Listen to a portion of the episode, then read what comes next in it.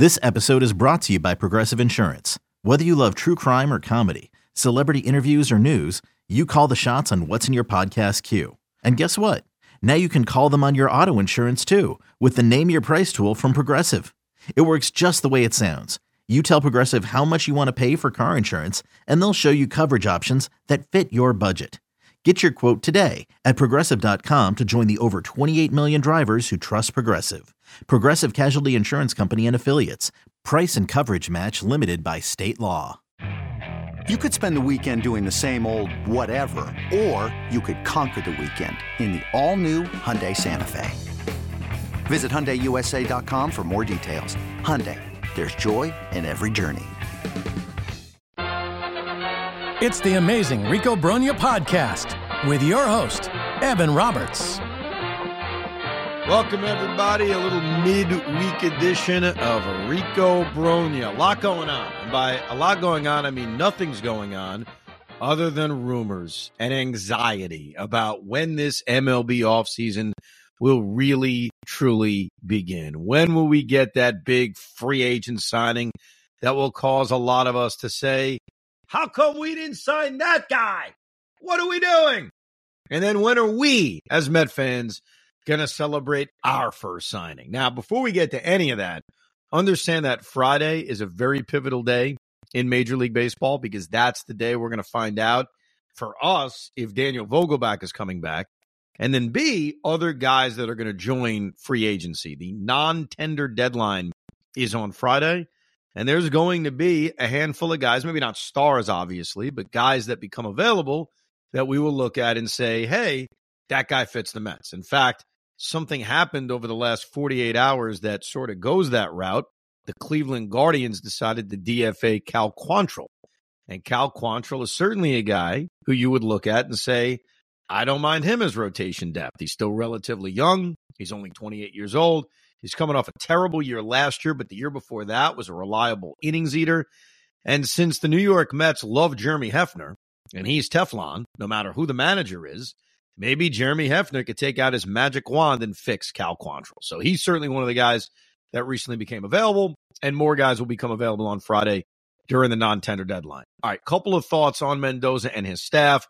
We'll get to a lot of emails today, and we'll talk through some of the rumors that have come out about some of the premier free agents in Major League Baseball. Number one, I just made that kind of snide remark about Jeremy Hefner.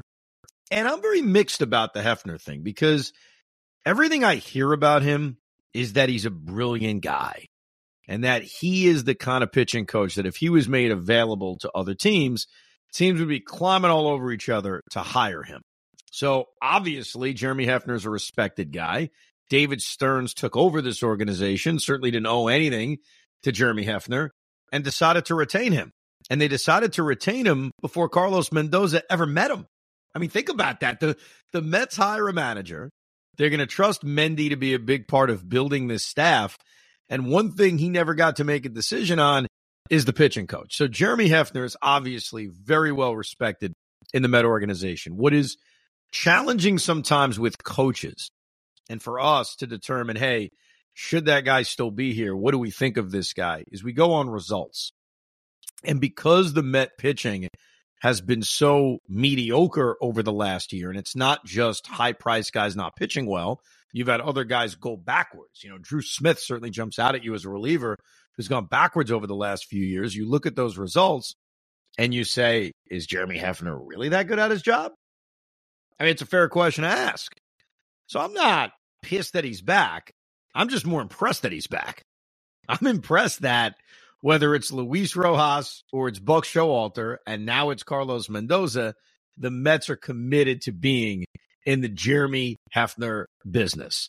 With that said, he is going to have a lot of work to do in 2024 because as much as the Mets may add a veteran starting pitcher or two or a potential ace or two, a big part of what is going to need to happen in 2024 for the Mets to be successful and surprise some maybe is you're going to need guys to come out of nowhere. You're going to need pitchers to develop. Whether it's some of the younger guys like Mike Vasil and Blade Tidwell and Christian Scott who may come up at some point, whether it's some of the relievers who could turn out to be key relievers in this bullpen, not necessarily the guys they signed during the offseason, we're going to need to see Jeremy Hefner work that magic. But right now, he's worked some kind of magic, Pete. And you know what that magic is?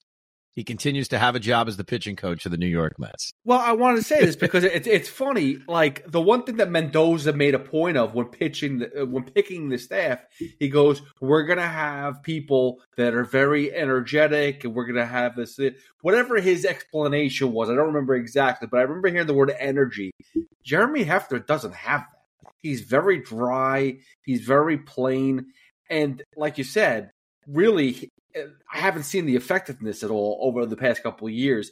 If anything, they've relied upon you know star stud veterans to be the the the you know the the lock for the for the for the pitching staff, and I, just don't I, I don't get the Jeremy Hefner thing, and I don't understand I think, why I don't understand why Mendoza has to be thrown Hefner to start it off. So so what what's interesting about it though is that this Hefner obsession that the Mets have stems different general managers and different managers. So it's not as if there's one general manager that just loves Jimmy Hefner and he's basically telling every manager you have to have him. I mean, David Stearns clearly runs this organization and he's made a lot of changes in the front office in a short period of time. And obviously, he made a change at manager and he did that immediately. And David Stearns walks in here and obviously thinks Jeremy Hefner is legit. What I have heard is that with his pitching data, with his communication, with the way he's viewed around the game, Jeremy Hefner is respected around baseball. And if the Mets decided to move on from him, teams would be lining up to try to hire him. That's what I have heard about him. Like I said before, I, I think a lot of us just go based on results. And if the Mets had a lot of overachieving pitchers, kind of like what the Braves used to do in the late 90s, where Leo Mazzone would bring in, you know, Jaret Wright, and all of a sudden he'd be great. I think those are the kinds of things we're looking for, and we haven't seen that yet. So that that's that's the weird thing about it. I think that's the thing we're waiting on. I'm really intrigued to see what he does at bench coach because one of the the rumors that have come out since Mendoza had his press conference is his love affair for Willie Randolph. And I'll tell you why I'm very intrigued by Willie Randolph. And it's not just the connection to 06, 07, which is not even this great time in Met history. Let's think about it. You know, 2006, they had this loaded team that blew it in the NLCS. 2007 was one of the great collapses of all time. I have said that Willie Randolph was a successful manager, but I think a lot of that is just in relation to every other manager that the Mets have had for the most part. But it's not like 05, 06, 07 is some kind of golden era in Met history. So my interest in Willie has nothing to do with righting of the wrong of the past. It's the idea that you want to have, if you're Carlos Mendoza as the manager of this team, as many different personalities, but more than personalities, philosophies around you. And obviously, the front office, who he's going to be partnered with, their words, not mine, is going to be an analytically driven front office. And Carlos Mendoza, and he said this in his press conference, and Brian Cashman even said this when he was talking about Mendoza, has learned a lot about analytics over the last couple of years. And that's fine. Analytics are a big part of Major League Baseball. I'm certainly not saying it shouldn't be a part of it. Willie Randolph represents an old school view. And so I think it's great to have as many different views in that locker room, in that dugout, in those meetings when you're making decisions about lineups and decisions about how to use your bullpen, I think you want as many views as possible because one thing Mendoza said was, I'm going to use everything.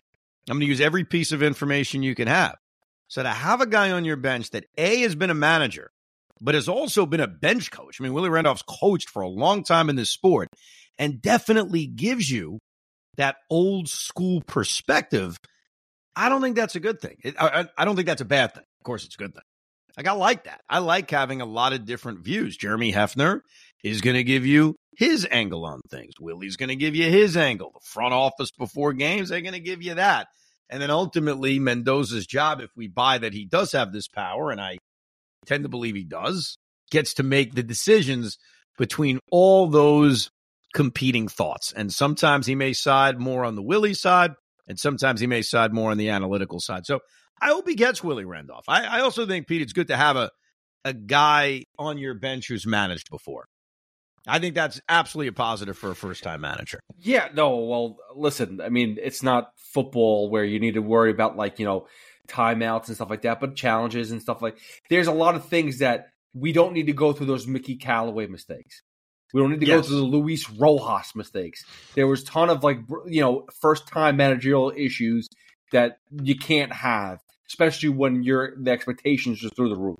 By the way, looking back at Rojas, I think his biggest issue was not even the quote unquote X's and O's or bullpen handling. I think his biggest issue was not having a feel for his own room, not understanding what was happening in that locker room. And I think, or at least I'm hopeful that Carlos Mendoza is not necessarily going to have that issue. We'll get to a lot of your emails throughout the pod.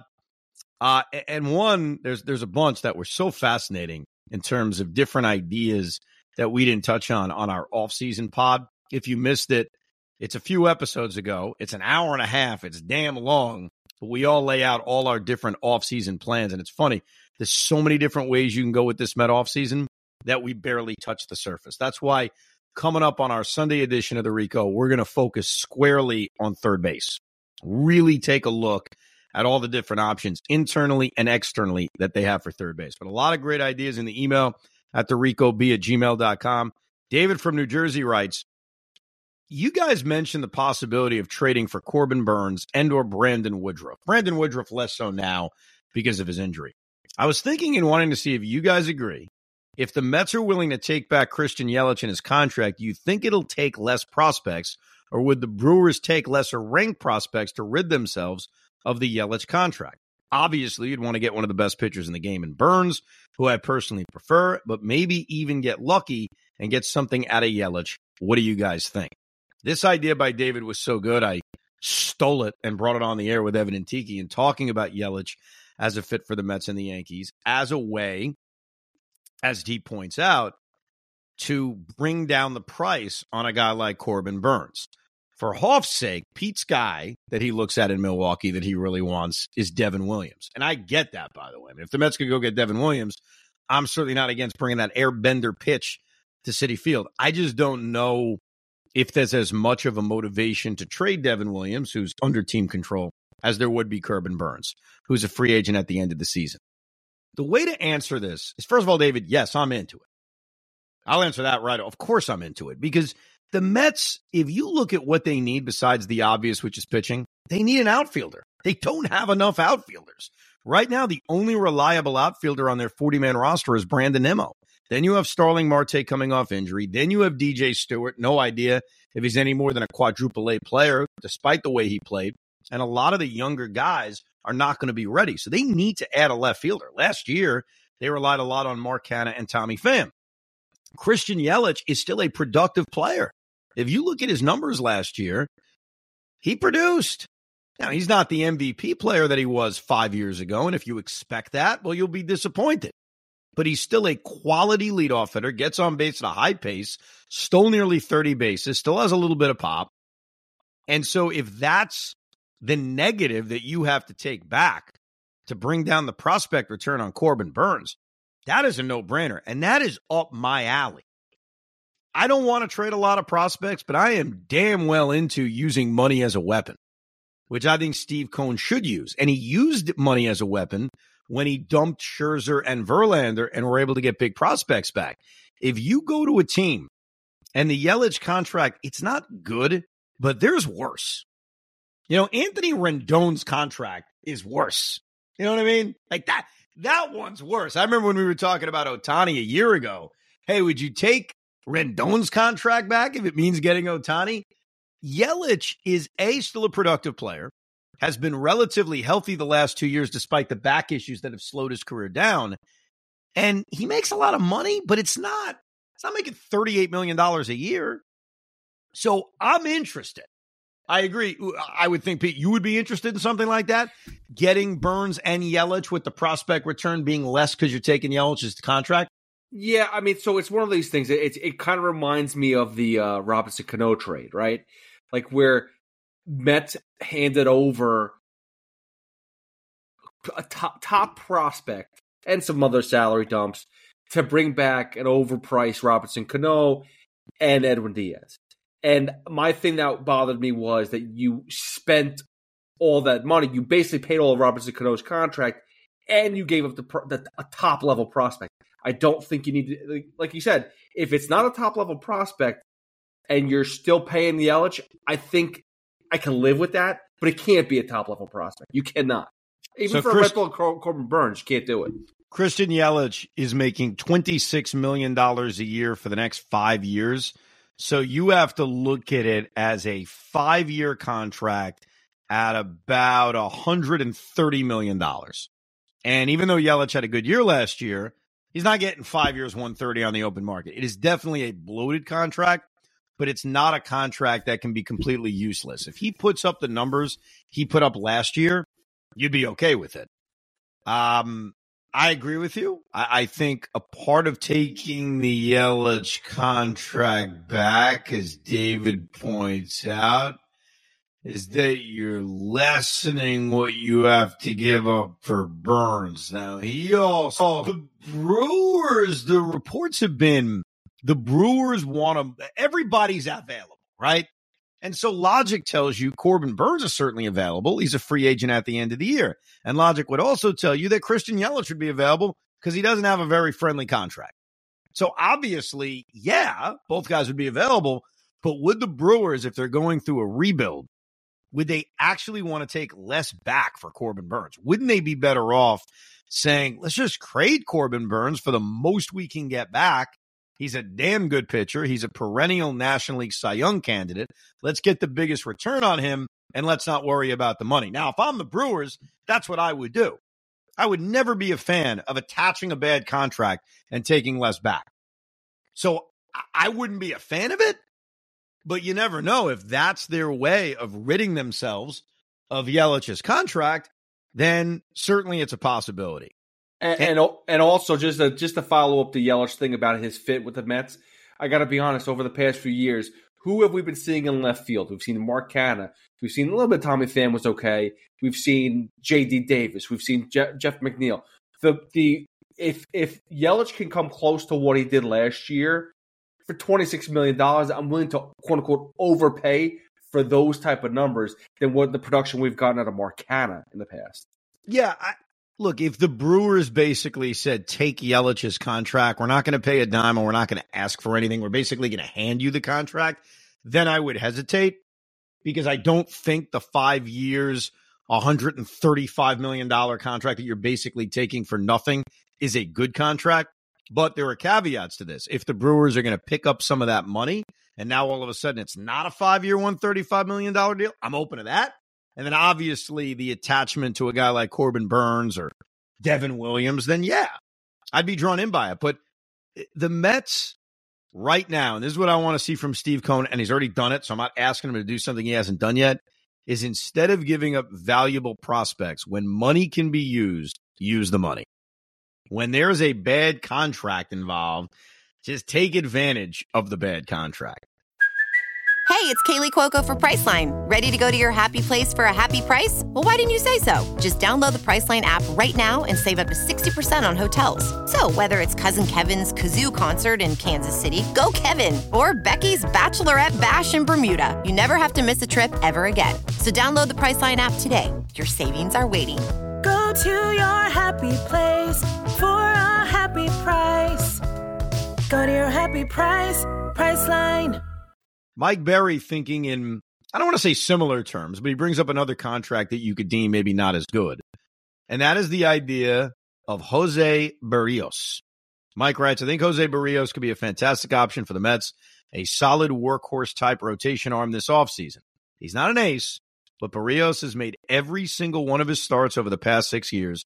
And over that time, Cole and Nola are the only pitchers who have pitched more innings than Jose Barrios. Berrios. That's it. by the way, that's an incredible stat. Think about that for a second. And I'm just trusting Mike's right about it. I'd have to fact check it, but sounds right. The guy is the personification of reliability in a starting pitcher. While I'm sure the Blue Jays value him, I can't imagine they're thrilled with a five year, $100 million that remain on the deal.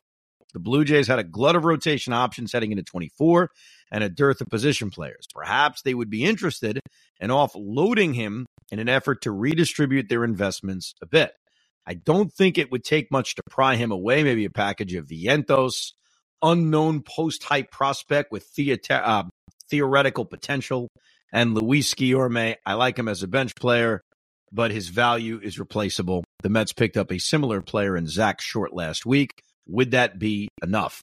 This would be a way to essentially get Aaron Nola Light on the roster without having to throw gobs of money around. Let me know what you think. Well, I think a couple of things. He is the exact personification. You are right, Mike. The exact personification of a reliable arm, of a guy, and that is so needed and so important.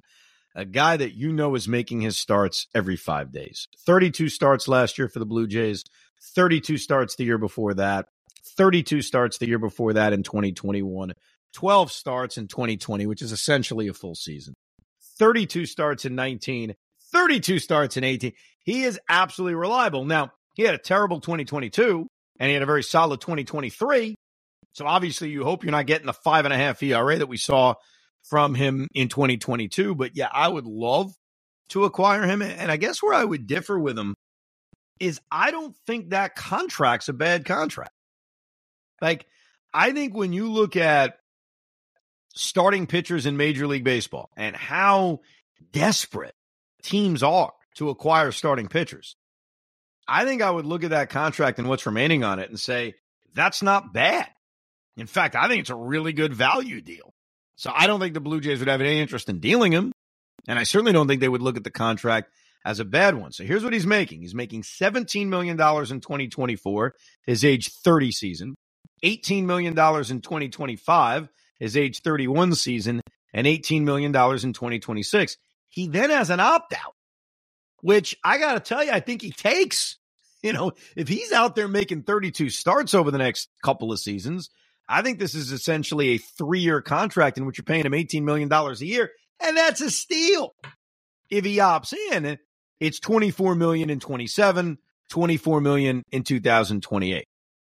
I do not think I'd love to be wrong about this, by the way, Mike. I do. I'm sorry, not Mike. Who, yeah, no, Mike. Mike's the one who sent this. I just want to get everybody correct on this. I don't think the Blue Jays are going to have an interest in trading him.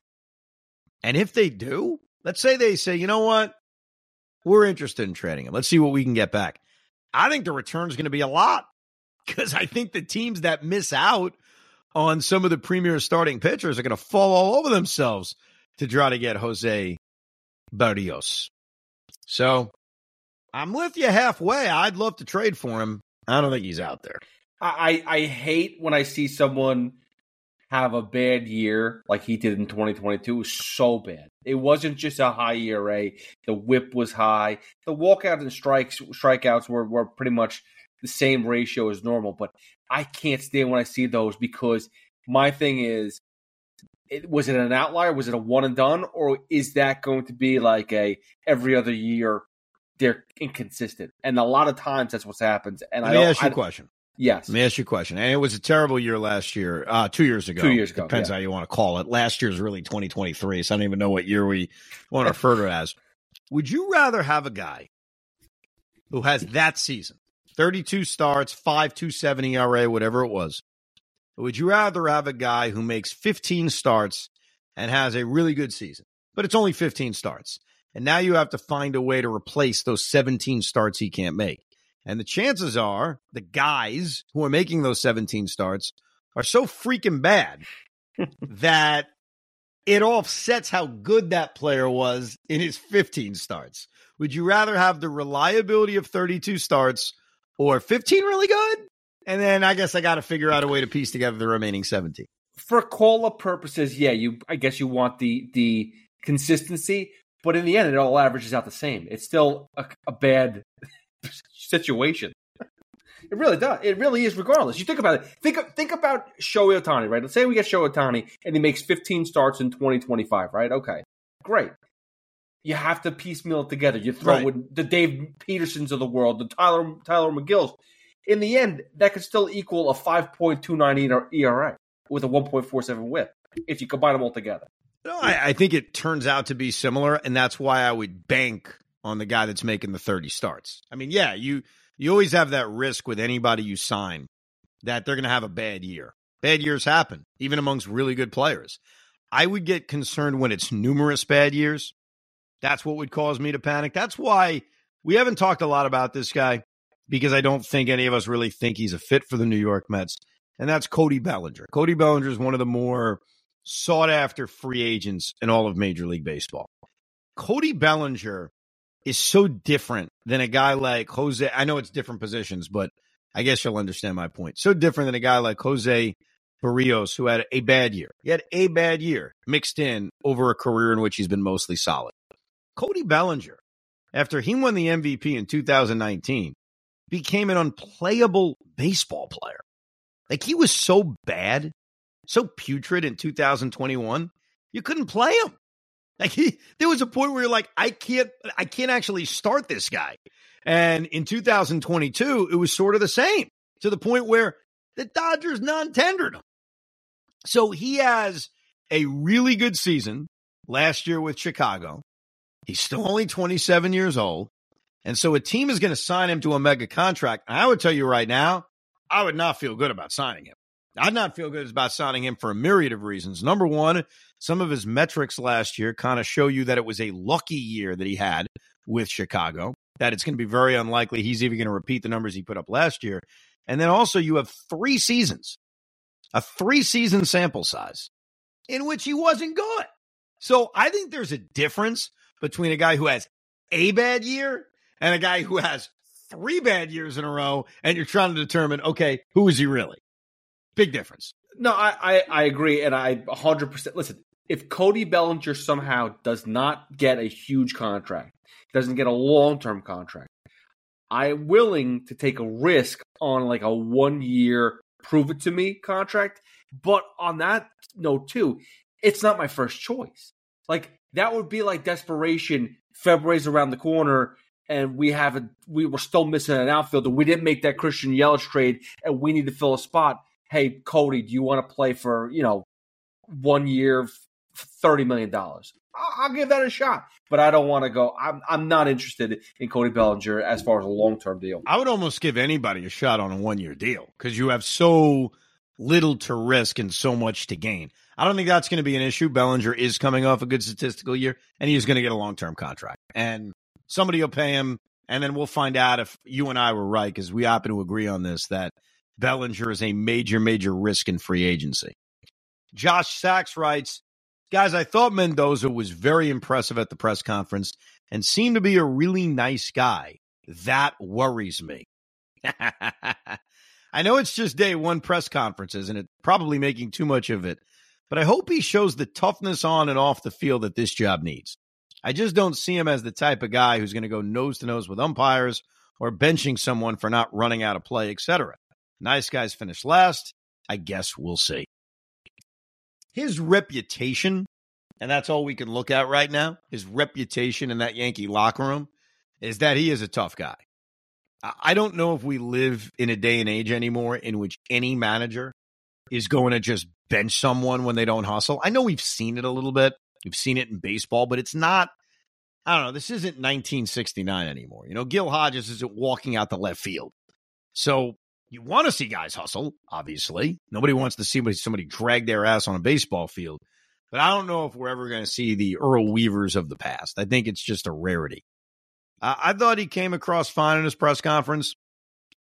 You know, we did that instant reaction to it. If you missed it, I recorded it right after he was done. It's it's tough, man. It's a press conference. And the truth is, I think we're all going to forget his press conference someday. Like we're going to forget it even existed. We're not going to remember anything that he said because it's a press conference introducing a manager. Carlos Mendoza will be defined by what happens on the field, how he handles bullpens, how he handles tough questions, how he handles his lineup, and then obviously, ultimately, if this team wins. This team needs to win. And if they don't win, Yes, like every other manager that's come through this town, he will be criticized. But I would not be overly worried about him being too nice of a guy. Now let's get to Yamamoto. Yamamoto was the guy that I think everybody had in their offseason plans. every single person, whether it was me or Pete or any of our dignitaries or any of the emails that we read, everyone wants Yamamoto, which I still find funny because none of us have seen him pitch. Other than highlights. We we really haven't seen him pitch. So here are the rumors we have now. We've got Jon Heyman saying, quote, I've heard he prefers the West Coast. we have Andy Martino saying Kodai Senga really wants him to come here, which is not a bad thing. Now, we've talked about that Japanese respect factor and Kodai Senga being a star on the New York Mets, and he is, he's their ace until proven otherwise. Him saying, I welcome Yamamoto is a good thing. What's really good about this process is that once he gets posted, there's a clock. You know, unlike everybody else who's not coming over from Japan in free agency, and there's no posting system, a guy could sign next week, a guy could sign in February. There's really no pressure for a guy to sign, and it's really up to the agent and the player themselves for how long they want to take the process. And we saw Aaron Judge make a relatively quick decision a year ago. We saw Bryce Harper and Manny Machado take their free agency close to February when they were free agents. But when a guy is posted, there's 45 days. So for 45 days, he will get to negotiate with every team that's interested in him. And then ultimately has to make that decision. And then obviously there's a tax involved where a lot of that money or some of that money will go over to his Japanese baseball team. Not our problem. It doesn't go against the luxury tax. And so if you're Steve Cohen, who cares? My confidence level right now is probably somewhere in the middle because I think Cohen is willing to spend the most. And it does seem like the Mets are hot to trot for him, that the Mets absolutely look at him as a must have in free agency. They get themselves an ace potential guy to go along with Kodai Senga. And everything you do after that, you kind of build around it. You get two guys at the top of your rotation that you feel damn good about. And then you fill in with reliable arms around it. Jose Quintana already being there. We mentioned a guy like Cal Quantrill who just got DFA'd by Cleveland. That's a possibility. I think it makes the offseason in terms of chasing starting pitching just a lot easier because you already feel like you got your two guys at the top. So I do think the Mets are going to bid big. But it really feels like there are so many teams involved in this that the Yankees are going to bid big, that the Dodgers are going to bid big, that the Giants, who have missed out on so many free agents, are going to bid big.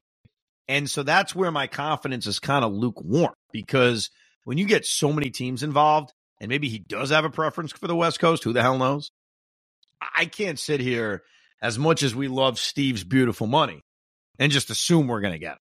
So I'm, I'll tell you, going into this posting and into this free agency, and it is the guy we all want. We're all on the same page on this. It's it's a rare thing when every Met fan agrees on something. I haven't heard one person say I don't want Yamamoto. Maybe that person exists, but there aren't many. I'm very in the middle in terms of my confidence. Where's your confidence on this, Pete? My confidence after hearing Senga, I'm I'm like 75 percent positive that he's going to come be a Met because the the money, no one's going to beat us. Um, and if Senga is pushing for it, and if they're buddies, then maybe he can convince him because that's what it's going to take. Like, I mean, going to the pinstripes, like go like that, that's what I've heard. Like, oh, he prefers to go to the Yankees. Well, why does he prefer to go to the Yankees? Is it because of the history? Is it because the Mets don't have history? That's a possibility. But if it's like, hey, dude, come to the Mets, it's gonna be fun. The, the it's a better situation than than I ever thought it was. Like if you if you can bolster up some kind of BS, I, I think it'll work. I think it'll work, and I, I think that that whole Japanese respect thing will go out the window. Well, it, I like how you say we got to bolster up some BS. That's how we get him to the Mets. Bolster it up. Only show him highlights of 1986. Make believe that the 90s and the early 2000s, like none of it actually happened. All right, it's only 1986. I. What's always so difficult about predicting free agency is we can predict teams making big offers. We can predict, hey, that team's got a lot of money and they need this, so they're going to make a big offer. The one thing we cannot predict is what someone actually wants. Like, what does he want? You know, if he grew up as a Yankee fan in Japan, that's tough to compete with, if that's the case. If he grew up as a Dodger fan in Japan, that's tough to compete with because he could have been a Dodger fan for all we know. Um, they have certainly had a lot of legendary Japanese, but really one Hideo Nomo, who I think burst onto the scene and was almost the the first of this era of Japanese pitchers and Japanese baseball players that have come over. So it comes down to what the man wants, and that's just so tough to predict. I don't think the Cashman kerfuffle with Giancarlo Stanton's agent, who happens to represent Yamamoto, I don't really think that's going to be a thing. Because ultimately, the agent is working for the player, and the agent is going to present the player with the best offers. And if the New York Yankees have the best offer and Yamamoto wants to be a New York Yankee, he's going to go there. It is important, though, no matter where he ends up, this will bother us. Let's just put this out on the table. If the Mets don't have the highest offer and the Yankees do, that'll be a problem. If he takes a little bit less money to sign with the New York Yankees, you know what you got to do? You just got to. It sucks, man, but they're the Yankees. We're not the Yankees. And I know they haven't been to a World Series in, since 09, but they also do have a history. And that history is tough to compete with. But if the Mets aren't the highest bidder, that could be our first uh, first big fight with our owner, Steve Cohen. Uh, this is a problem I'm having here. First of all, what's your problem? I, I a I have a problem with the fact is that the the Yankees have a history, and and I, oh, I well, they do. That. I what they, want me to tell you they don't. No, but but that is that is a problem. How are you supposed to? And this is why I said you had to you bolster some BS because in three years, let's be serious. Cohen didn't fix the outlook of the Mets. He really didn't. 2022 was great, but they didn't win anything, and it, it, it went sour real quick. Two out of the three years under his reign, it's still a shit show. So, so we ha- there has to be a way to change the the Mets history quicker to really invite these guys and be like, this is what we're doing and we're creating yeah, it. So that, I, I got to defend the Mets for a second. I think you're looking at it in a negative light towards the Mets. I don't think it is. I think it's more of a positive light to the Yankees. They're a historical franchise. This guy may have grown up with uh, with uh, posters of Hideki Matsui on his wall or Masahiro Tanaka. I don't think it's that the Mets haven't won enough over the last three years. The Mets could have won 105 games last year and got knocked out in the NLCS.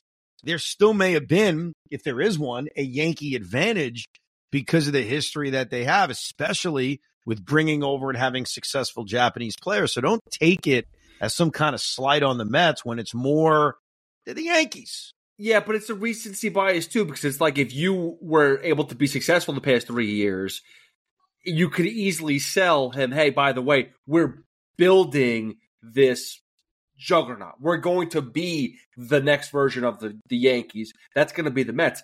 You can't say that.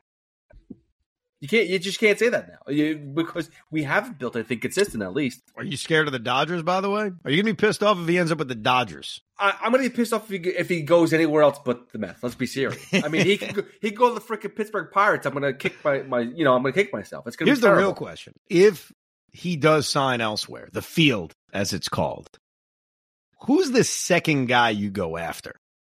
Because all of the other starting pitchers that I think we're more enamored by are all trade market guys. Because I don't think either one of us are pumped about Blake Snell, who won another Cy Young, or pumped about Aaron Nola. And I'm not even convinced the Mets are going to be in that market. I think it sort of pivots towards Shane Bieber, Tyler Glasnow, Dylan Cease, Corbin Burnes. And what sucks about that is you're talking about a a lot of guys that you don't have a lot of team control over. Dylan Cease, you do, but Tyler Glasnow is a free agent at the end of the year. Shane Bieber's a free agent at the end of the season. Corbin Burnes a free agent at the end of the season. So A, you have to lock that guy up, and then B, you're probably going to have to give up a lot in prospects. That's part of why I, I, prefer Yamamoto as much as I do. It doesn't cost you anything other than money. It doesn't cost you a draft pick. It doesn't cost you prospects. It's just simply signing a guy. But who would be your pivot point if we miss out on Yamamoto? All right. So if we miss Yamamoto, and we're not getting Shohei, even though Shohei is not going to pitch in 2024, then I guess you have to go Nola. I don't want Blake Snell. I think Nola's the guy because, again, consistency.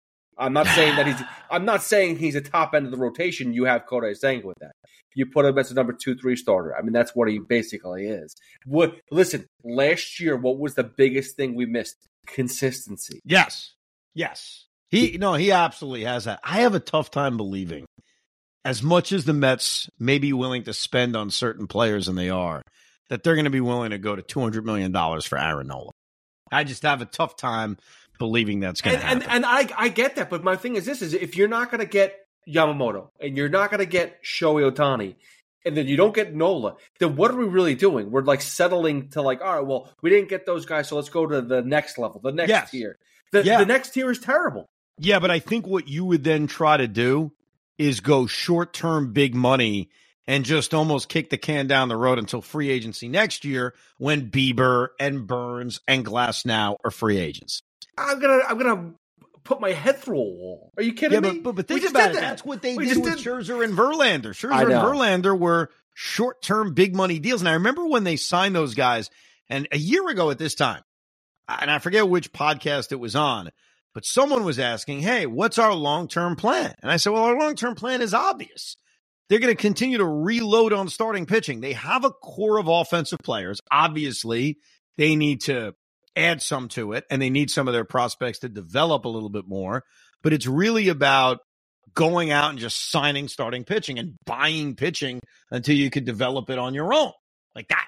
That's what they're going to do. So if they don't want to sign, if they can't sign Yamamoto and they're not in love with Sonny Gray and Aaron Nola and Blake Snell and Marcus Stroman and Eduardo Rodriguez, then I hate to say it, but the answer is going to be okay, big money, short term deals and reload next year when guys are free agents. It's not like that can't be successful. I'm not saying I'd be pumped up about it. I'm not saying I'd love it, but hypothetically, if they missed out on Yamamoto and they're like, you know what, here's how we're going to build a rotation. We're going to go short term, big money deals for Luis Severino, Jack Flaherty, and uh, Oh, Kyle you- Gibson. Oh, you're killing me. But, but hold on a sec. I'm not, you, you're killing. I'm, I'm killing you. I'm just telling you what. I don't think they're spending two hundred million dollars on Aaron Nola. Nor do I want to give him a seven-year contract to be in bed with him. You just told me I'm gonna bring in two pitchers who could be really good, but they're always hurt, and then we're gonna get one guy who pitches to a five year rate, but at least he gives us innings. I Yes. mean, uh, are we, we're expecting to fail. Do you want? Are we looking for seventy wins? Because Oh no! You know what that would be? That would be your typical if, if, if, and then we're really good season. That's what it would be. I but the know, but- alternative is what? To give a stupid contract to Aaron Nola? No, I'm not saying give a stupid contract to Aaron, Aaron Nola, but there's got to be some level of of sustainability here. Like we can't just keep on going. Like you're not going to win with that group unless you're going to tell me that Severino and and Flaherty are going to pitch decent when they do pitch, and when they go down, we're going to go then trade for more guys to bring in, like the Rangers just did. Yeah. Oh no, no, that's what I was going to say. That you're basically banking on Severino and Flaherty being the top guy that they used to be, and if you're in a race and they're just average, but you're in a race, then you fortify it and go for it by trading for Bieber, Burnes, or any other pitcher that's about to be a free agent. Look, the Texas Rangers, it's incredible what they pulled off. They won the World Series because they had balls, because they went out, and it's not even the Scherzer trade. It was really the Jordan Montgomery trade. It was going out and adding him. He's an interesting guy, too. Jordan Montgomery, I think I'm more the more I've thought about it with these free agents, if they did miss out on Yamamoto and you're looking for that potential top end guy, I don't love Nola. I don't love Snell. I've made that very clear here in this pod and the past pod. I think I'd be more likely to give the big money to Jordan Montgomery. I think I would. Also, because it's always been a stereotype, but it's true.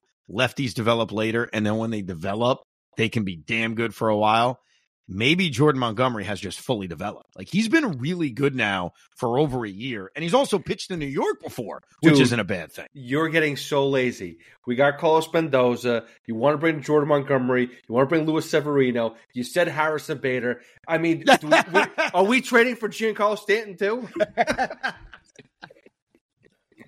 they just happen to fit. I mean, I'm sorry. I you know I, I get it. There's a lot of former Yankees, a lot of former Yankees. By the way, look at it this way, Pete. Forget Bader. Bader is what he is. He's a fourth outfielder. Like Kevin Kiermaier, Harrison Bader, glove first guys, Tweedledee, Tweedledum. So put him aside. Okay. Tim Locastro last year, too, by the way. Another guy, former Yankee. I always loved him. I must have a thing for former Yankees. I don't know. Severino and Montgomery. Severino, I've always been a fan of in terms of, I still think he's got that in him. I still think he has that dominance in him. So even last year, before he had this terrible season he just had and got to free agency, I've always believed he has it in him. Montgomery, I'm not even thinking of as a Yankee. I have to be honest with you. I think of him as a Cardinal and a Ranger because that's where he was good. Like, I only mention, oh, yeah, he pitched in New York because it's nice that he has that experience. But when you think of Jordan Montgomery, I don't even think of him as a Yankee. I think of him as a guy that was awesome in the postseason for Texas and a guy that also pitched very well down the stretch last year for St. Louis. Those just happen to be the guys I like. I don't like all former Yankees, that's for damn sure. But those guys I do. We will focus heavily on third base on a Rico we'll put up over the weekend, but we will give you a very special Rico late Friday night, early Saturday morning, reacting to the non tender deadline, reacting to the big Met decisions that they have to make about their roster, specifically a guy like Daniel Vogelbach and Trevor Gott and Drew Smith, and who's here and who's gone. But then the other part of that non tender deadline is not just who the Mets kept and who the Mets got rid of, but who's entered free agency? What new players are we now intrigued by because they were non tendered from their team? Again, we mentioned this guy on the pod earlier, but Cody Bellinger, non tendered. And he turned out to have a tremendous season last year for the Chicago Cubs. Do you have anybody spe- specifically that you think may be non tendered that would be a big shocker? I don't think there's ever going to be a big shocker. I just think there's going to be a lot of depth starting pitchers that we're going to look at or relievers that we're going to say not too bad, or maybe a fourth outfielder that we're going to look at. So I don't know if anybody is going to shock us necessarily but it just Bell- uh, adds Bellinger to the pool of players. The Pe- Bellinger was pretty shocking. Yeah, but Bellinger sucked. he did. I remember we were both okay bringing him in on a one year deal because, like I said, I'm good with anybody on a one year deal. That's why when we talk about those starting pitchers, like, yeah, it's a one year contract. You got nothing to lose. You got everything to gain, and you have absolutely nothing to lose. One other thing I want my fellow Met fan to keep in mind, and we will do this over the next month. Okay. So we're going to roll this out slowly before we do it, but it's the second annual Rico Brogna rewatch where we find a classic Met game and we rewatch it. We rewatch it on our own time, and then we have a special podcast in which we break that game down. I do have one strong opinion about this. A year ago, if you missed it, you can go back in the archives from one year ago and take a listen. We rewatched game seven of the 1986 World Series, a forgotten classic game in Met history, the last time the Mets won a championship. I do believe that coming off a horrible season, we got to go the other way this time. Instead of watching a great moment in Mets history, we have to watch a really bad moment in Met history. And there's a few that jump out at me. For those that remember it, because it was 2006, we could rewatch game seven against the Cardinals. That is certainly on the table. For those that are 40 and younger, maybe we rewatch a game that we've been told about that we have been lectured as one of the worst losses in the history of the franchise. It is simply called the Mike Scioscia game. Mets Dodgers 1988. I think that's a really good option. If you want to go back further, how about when we lost game seven of the World Series back in 1973? So that's just me. I, I do think after a bad, bad season, we got to go negative. We got to go depressing. So let's find a game in Met history, a horrible loss, and rewatch it. Those are my three nominees. There are more. If you have more, if there are other painful losses you think we should rewatch, I'm damn well open to it. The Rico B at gmail.com. I have I have a couple suggestions too, just off the top of my head. 07 game 162. Ugh. 08 162. With any of those twos can be up there for play as well. They're pretty certainly minimal. up there. You want to go game one of the 2000 World Series, the Jose Vizcaino Timo Perez game? you want to go game five of the 2000 World Series? You want to go game six of the 99 NLCS, the Benitez Franco blow it Kenny Rogers game? A lot of options. So we'll take your, but we should do a loss. I mean, in fairness, we did a win last year. We should do a loss this year. And again, how it works is we find a game that's readily available on YouTube. We announce this is the game we're going to rewatch. Give everybody time, maybe a month. And then we do a special podcast ripping, reacting, emotionally talking about that said game. So that's on the docket. Very busy week of Rico Brogna. A lot of pods. If you missed it, we had an instant reaction to Carlos Mendoza's press conference. Coming up Friday into Saturday, we will react to the non tender deadline. And then over the weekend, we will preview and go through all the different options the Mets have, specifically at a position that's been a major issue since David Wright retired and got hurt, and that's third base. We appreciate you listening and downloading Rico Brogna. We hope you enjoyed this episode of the Rico Brogna podcast. It's amazing, isn't it? Make sure you download it now to keep it on you at all times.